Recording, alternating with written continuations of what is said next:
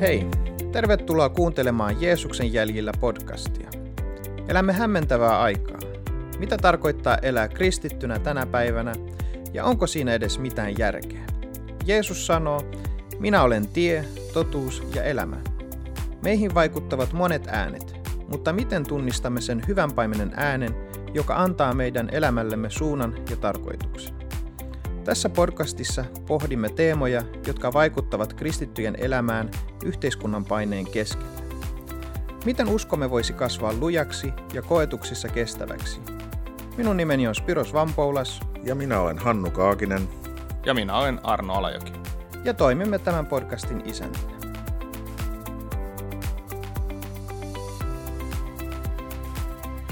Tervetuloa kuuntelemaan meidän kuudetta podcast-jaksoa – Tänään aiheenamme on vapaus Kristuksessa.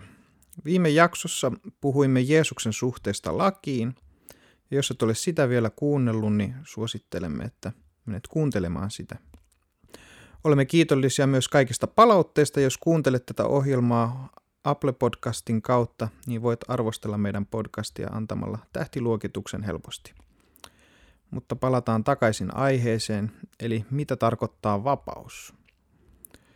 Vapauden kaujipuulla on syvät juuret ihmisen sisimmässä. Israel vapautetaan, jotta se voisi palvella luojaansa. Orjuus on seuraus synnistä. Vapaus tuomiosta on suurinta vapautta, joka vapauttaa kaikista jumalattomista voimista. Ja täydellinen riippuvuus Jumalasta ja kuuliaisuus hänelle oli sekä Israelin vapauden edellytys ja sen päämäärä. Kansan jumalasuhde ja vapaus ovat siis riippuvuussuhteessa toisiinsa. Vapauden viholliset eivät ole poliittisia, yhteiskunnallisia, vaan hengellisiä, uskonnollisia ja moraalisia. Jumalan viha, eli syntivelka, saatana ja pahat henkivallat riistävät ihmiseltä vapauden. Siksi Kristuksen on saatava vapauttaa ihminen. Eli Kristus vapauttaa ihmisen lain kirouksesta. Mitä se tarkoittaa? Olisiko sulla Hannu ajatuksia? No joo, tämä on todella taas jälleen kerran mielenkiintoinen kysymys. Ja tota, jos lähdetään nyt tutkimaan tällä vähän, että mitä, mitä Raamattu puhuu ensinnäkin lain kirouksesta ja siitä, siitä vapautumisesta, niin, niin tota, Paavali kirjoittaa siitä kirjeissään. Esimerkiksi Kalattalaiskirjeen luvussa kolme sanotaan seuraavasti – Kristus on lunastanut meidät vapaiksi lain kirouksesta tulemalla itse kirotuksi meidän sijastamme, niin kuin on kirjoitettu. Kirottu on jokainen, joka on ripustettu paaluun. Näin tapahtuu, jotta kaikki muutkin kansat Kristuksen Jeesuksen yhteydessä saisivat Abrahamille luvatun siunauksen, ja me häneen uskovina saisimme luvatun hengen. Eli lain kirous on kuolema, iankaikkinen ero Jumalasta. Eli äh, Kristus on lunastanut meidät vapaaksi tästä kirouksesta. Hän otti sen kirouksen oman, omalle, omalle tai, tai päällensä meidän sijastamme, niin kuin tässä sanottiin. Ja tämän teon seurauksena meillä on yhteys, mahdollisuus saada päästä yhteyteen Jumalan kanssa ja, ja päästä eroon tästä kirouksesta, mikä, mikä laki luontaisesti meille olisi langettanut. Roomalaiskirjeen kuudennes luvussa ja jakeessa 23 sanotaan, että synnin palkka on kuolema. Siitä vapauttaminen tarkoittaa siis sitä, että, että Jeesuksen sovitustyön ansiosta ja siihen uskomalla me tosiaan voidaan päästä vapaaksi tuosta lainkirouksesta ja, ja päästä osalliseksi – siitä iankaikkisesta elämästä, jota Jumala meille tarjoaa. Eli voidaanko sanoa näin, että, että meitä on vapautettu siitä, mikä meitä jotenkin sitoo.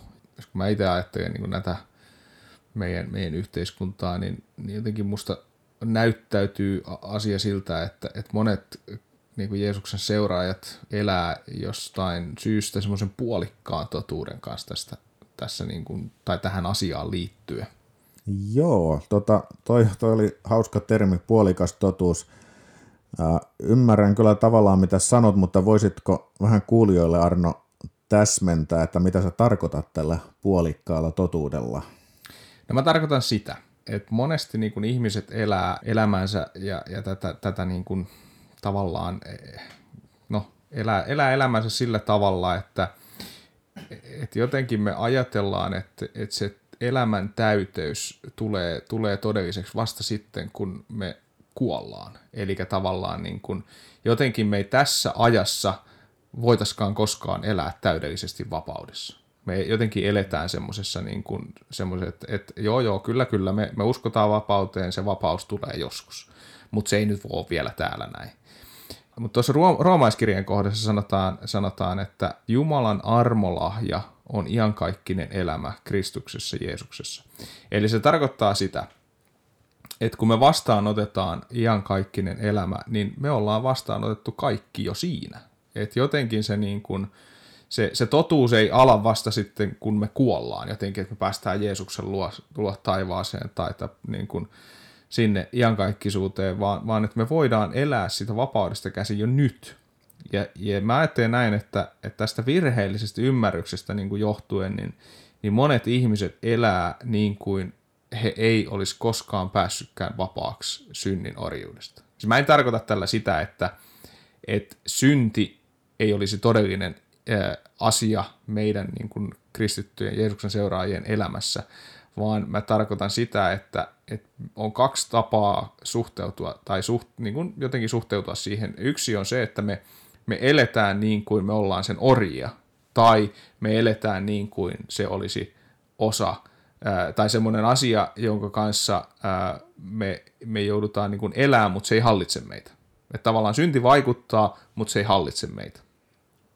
Joo, ja olisiko tämä nyt sitä, mitä me ollaan edellisissä jaksoissa puhuttu, eli jos nyt et ole kuunnellut, niin kannattaa tutustua edellisiin jaksoihin mä myöskin, mutta ollaan puhuttu siitä laista ja, ja mitä se, se tarkoittaa, ja että jos ajatellaan sitä, että me kuvitellaan, että se, että me päästäisiin niin kuin vapauteen tai, tai Jumalan yhteyteen, niin vaatii sitä, että me tehdään tekoja – niin, niin se muodostaa, että se meidän elämä on hyvin raskasta.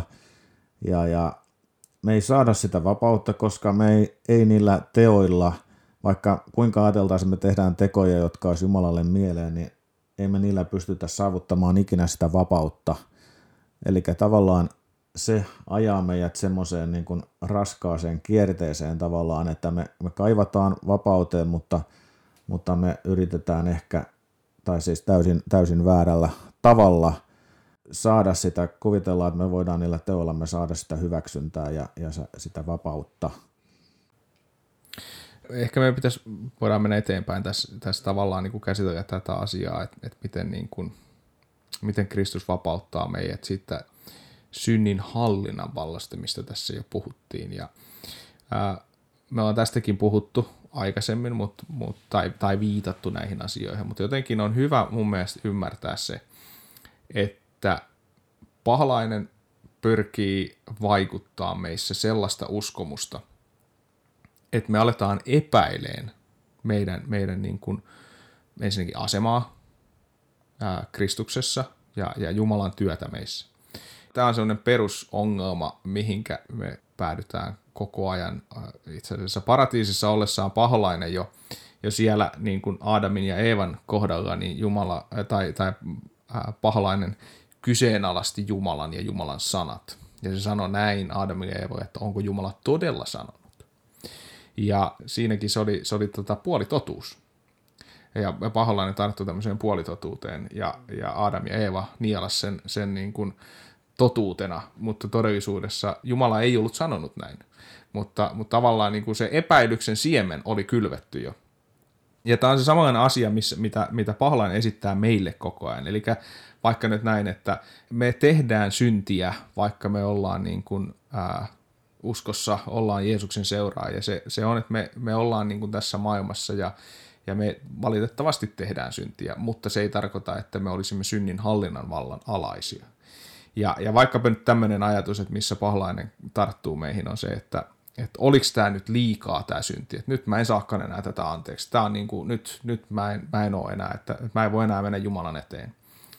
Ja Raamattu taas puhuu siitä, että meillä on täydellinen vapaus Kristuksen tähän. Efesolaiskirjeen toisessa luvussa jakeessa 6 sanotaan näin, että Jumala on herättänyt meidät yhdessä hänen kanssaan istumaan taivaallisiin Kristuksessa, Jeesuksessa. Tämä on mielestäni aika mielenkiintoinen niin kuin, ajatus myös, että, että me, meidät on niin kuin herätetty yhdessä Kristuksen kanssa. Kun Kristus nousi kuolleista, niin samalla me ollaan siinä vapaudessa ja sitä, sen niin kuin kuoleman ää, jotenkin, tai ennen sitä kuolema oli, oli niin kuin jotenkin, eli se, se, se, oli, se oli todellinen ongelma, mutta, mutta Kristuksen kautta niin me, me herätäänkin eloon. Ja, ja tämä on mun mielestä hyvä ymmärtää. Eli voidaanko, voidaan ajatella näin, että, että se ongelma on se, että me unohdetaan, mitä Raamattu sanoo meistä. Ja me ollaan aikaisemmin puhuttu siitä, että, että me saadaan Kristuksen kautta uusi identiteetti. Eli, eli kun Jumala katsoo meitä, niin Jumala katsoo meitä tavallaan niin kuin Kristuksen läpi. Ja silloin meistä näkyy se Kristuksen puhtaus ja Kristuksen hyvyys, ei meidän pahuus, koska Kristus on sen sovittanut. Eli Jumala katsoo meitä, mä oon tätä varmaan aikaisemminkin käyttänyt tätä ajatusta, että, että Jumala katsoo meitä tämmöisen ää, Kristuslasien läpi. Joo, ja tuossa tota, sanoit, että ei näy meidän oma pahuus, mutta ei myöskään meidän oma hyvyys. Tämä on niin kun ehkä semmoinen tavallaan linkki siihen just, että puhutaan niistä omista teoista, millä vaikka, vaikka sitä omaa hyvyyttä ikään kuin mitä me kuvitellaan, niin olisi kuinka paljon tahansa, niin se ei ole se ratkaisu, vaan se on se ainoa, mikä Jumalalle kelpaa, on se Kristuksen puhtaus ja Kristuksen hyvyys, jota kautta me ollaan sitten kelvollisia Jumalan edessä. Joo, toi on, toi on hyvä, hyvä lisäys. Eli, eli tavallaan niin kuin me, siinä ei ole enää meis, mitään meistä jäljellä siinä, siinä kun Jumala meitä, meitä, meitä katsoo. Ja, ja tämä on joskus meille semmoinen tosi vaikea asia hyväksyä tai edes sisäistää, koska me ajatellaan, että ei kyllä tässä nyt täytyy joku juju olla, että kyllä nyt jotain täytyy tehdä, että Jumala mut hyväksyy. Mutta kun fakta on, että ei meidän tarvi. Meidän täytyy niin kuin, me vaan vastaanotetaan – Jumalan armosta se Jeesuksen, ää, Jeesuksen niin kuin pyhyys ja hyvyys ja vanhuskaus. Ja meidän perusongelma oikeastaan on se, että, että me halutaan semmoinen joku, joku nopea quick fix tota, ratkaisu meidän elämään, semmoinen, semmoinen, että kun me kamppaillaan jonkun synnin asian kanssa, niin me jotenkin ajatellaan, että jos tämä nyt ei tästä näin niin kuin sormia napsauttamalla lähde pois, niin, niin mä en ole kelvollinen. Ja, ja tota, me jotenkin kaivataan sitä listaa, että täytyy tehdä jotkut asiat, jotta me päästäisiin vapaaksi sitä synnistä, mitä, mikä meitä vaivaa. Mutta, mutta me jotenkin, kun Raamattua on tutkinut ja asioita on niin käynyt läpi, niin mä, mä oon alkanut ymmärtää sen, että me ei voida saavuttaa näitä asioita ilman, että me ymmärretään, ketä me ollaan Kristuksesta. Mun mielestä tämä on tosi oleellinen asia. Eli mä tarkoitan sitä, että, että kun me tullaan uskoon, niin me saadaan uusi identiteetti Kristuksessa. Ja, ja tämä identiteetti sanoo meille sen, että me ollaan Jumalan lapsia ja me ollaan Kristuksen kanssa perillisiä, me ollaan Jumalan temppeli, me ollaan pyhiä. Ja, ja me ollaan kätkettynä Kristuksen kanssa Jumalassa ja niin edespäin. Tätä listaa voisi jatkaa kuinka pitkään. Mutta mut jotenkin niinku se, se ymmärrys siitä, että Raamattu puhuu todella paljon meidän sitä uudesta asemasta Kristuksessa. Mainitsit just tuossa, että moni kaipaa jotain listaa siitä, mitä tehdä. Mutta tässä mainitsit, mainitsit tämmöisen listan siitä, mitä me ollaan. Eli monelle, ja mä oon kuullut, että moni kokee tämmöisen hyödyllisenä, me voidaan sen sijaan, että meillä olisi joku lista siitä, että mitä meidän pitäisi tehdä, niin voitaisiin vaikka äh, johonkin seinälle ehkä kirjoittaa semmoinen lista, mitä me ollaan Kristuksessa. Ja sitä kun me tavallaan katsotaan näitä mitä sä tuossa mainitsit, että kuinka me ollaan Jumalan lapsia, me ollaan Jum- saadaan olla Kristuksen kanssa perillisiä, saan mm. olla Jumalan temppeli, olen pyhä Jeesuksen kautta ja niin edelleen, niin ehkä tämmöinen lista. Niin. Luuletko, että se voisi olla? Ja mitä Jeesus on tehnyt niin. meidän puolesta. Kyllä. Niin siis joo, tämä on mun mielestä tosi, sä oot niin kuin, ja tulee timanttisia ajatuksia sieltä taas. Siis jotenkin se, se ajatus siitä, että niin kuin, että Jumalan totuuden pitää saada sijaa meissä. Mutta se ei voi saada meissä sijaa, jos ei me, jos ei me muistuteta itsemme. Ja joskus jotkut asiat, niin ne täytyy puhua ääneen. Ne on semmoisia asioita, että meidän täytyy puhua Jumalan totuutta meistä ääneen. Ei, ei, siis osittain itsemme tähden, mutta osittain myös sen tähden, että, että no, maailmassa on olemassa tämmöisiä henkivaltoja ja muita, mistä Raamattu puhuu, joiden täytyy myös kuulla se, että, että okei, hei, tässä ei, tässä ei olekaan nyt joku semmoinen vähäpätöinen, vaan tämä on, niin kuin, tämä on Jumalan, Jumalan omistama henkilö tässä näin. Ja me, meidän täytyy julistaa nämä asiat myös meidän elämään ja, ja siihen, niin kuin niihin tilanteisiin, joissa me ollaan. Että nämä on tosi tärkeitä. Ja mulle tulee, tulee tota, ää, vai onko sinulla joku ajatus no, tähän? Tässä mä vaan tuli raamattu vaikka mieleen ja se mun mielestä sopii tähän hyvin. Tämä on äh, Miikan kirja luku 7 ja 8 siitä eteenpäin. Tämä puhuu tästä, että älä ilku viholliseni minulle. Vaikka olen kaatunut, minä nousen vielä. Vaikka olen keskellä pimeyttä, Herra on minun valoni. Minä olen tehnyt syntiä Herran vasta, Herraa vastaan, siksi joudun kantamaan hänen vihaansa – kunnes hän ratkaisee asiani ja armahtaa minut. Huomaa tätä varmuutta siitä armosta. Hän johdattaa minut valoon, minä saan nähdä, kuinka hän pelastaa minut. Eli taas Jumala on se, joka toimii minun elämässäni. Ja sitten lopuksi, kun vihollisen, viholliseni sen huomaa, hänen ilonsa muut, vaihtuu häpeäksi. Ja tota, mun mielestä on vaan niin kuin jotenkin sopii tähän. Ensinnäkin se, että joo, hän myöntää rehellisesti, että hän on tehnyt syntiä Herraa vastaan. Ja hän joutuu kantamaan Jumalan vihat. Joo, kun me tehdään syntiä, niin joo, se, se niin kuin aiheuttaa mur, murhetta Jumalaa. Mutta silti hän sitten tietää, että Jumala ottaa tämän asian ja hän armahtaa hänet ja hän johdattaa hänet valoon. Ja, ja mun mielestä tässä on ehkä jotain sellaista asennetta, missä me voidaan oppia tässä siitä, että ja myös nähdään tämä, miten vihollinen, sielun vihollinen toimii. Että hän he tulee heti ja sanoo, että sä et, huomaatko nyt, että sä oot siellä pimeydessä, sä et, hän niin haluaa kääntää katsemme pois Jeesuksesta, mutta nähdään, nähdään tässä näissä jakeissa, että se, siinä pimeydessä, siinä sy, lang, langenneessa tilassa, niin edelleen katsotaan Jumalaan puoleen ja tiedetään, että hän armahtaa ja johdattaa valoon ja hän pelastaa. Joo, tuossa oli hyvä pointti tuli esiin tuossa, että mainitsit tämän vihollisen ja hänen taktiikkansa. Eli se on ihan puhdasta viisautta, jos me nähdään raamatusta paljon esimerkkejä siitä, miten vihollinen toimii. Jos me nyt ajatellaan ihan pelkästään vaikka, jos ajatellaan tämmöisiä jonkun maan sotajoukkoa, jos ei he keskity yhtään, jos ei he tiedä yhtään millä taktiikalla – vihollinen toimii, niin ei todennäköisesti ole kovin suuria mahdollisuuksia päästä voittoon taistelussa. Tai jos puhutaan urheilusta, jos ei e, joukkue ole yhtään, jos ei valmentaja ole perehtynyt yhtään sillä, että millä taktiikalla vihollinen toimii, niin, niin mitä luulette, onko, onko paljon mahdollisuuksia ottelussa? Tuskin on. Eli tämä on suurta viisautta, jos me perehdytään siihen, eli vihollinen, puhuttiin jo aikaisemmin, että kuinka vihollinen käyttää tätä puolitotuus taktiikkaa ja, ja sä mainitsit tästä, että vihollinen haluaa saada meidän katseen kiinnittymään aina johonkin muuhun kuin Jumalaan ja, ja Jeesukseen, eli meidän itseen, meihin itseemme siihen epäonnistumiseen, siihen lankeemukseen ja, ja tehdä siitä mahdollisimman suuri ja ylitse pääsemätön este, joka sitten jää sitten meidän ja Jumalan väliin. Hmm. Kyllä. Mun mielestä tulee, tulee tuossa mieleen toi, toi Jaakobin kirjeen, kirjeen tota noin, äh, ensimmäinen luku, jossa ja 25, jossa sanotaan näin, että se, joka on katsonut täydelliseen lakiin, vapauden lakiin ja pysyy siinä, eikä ole muistamaton kuulija, vaan todellinen tekijä, hän on oleva autuas tekemisissään – ja jotenkin tässä puhutaan myös tästä miehestä, joka kuulee sanan, mutta ei tee sen mukaan on kuin mies, joka kuvastimesta katselee omien kasvonsa piirteitä. Hän kyllä tarkastelee itseään, mutta poistuttuaan hän unohtaa saman tien, millainen on. Mulla oli hiljattain, kun mä luin itse tätä tekstiä, mua, mua oli semmoinen aha-elämys ensimmäistä kertaa niin kuin tämän tekstin kanssa.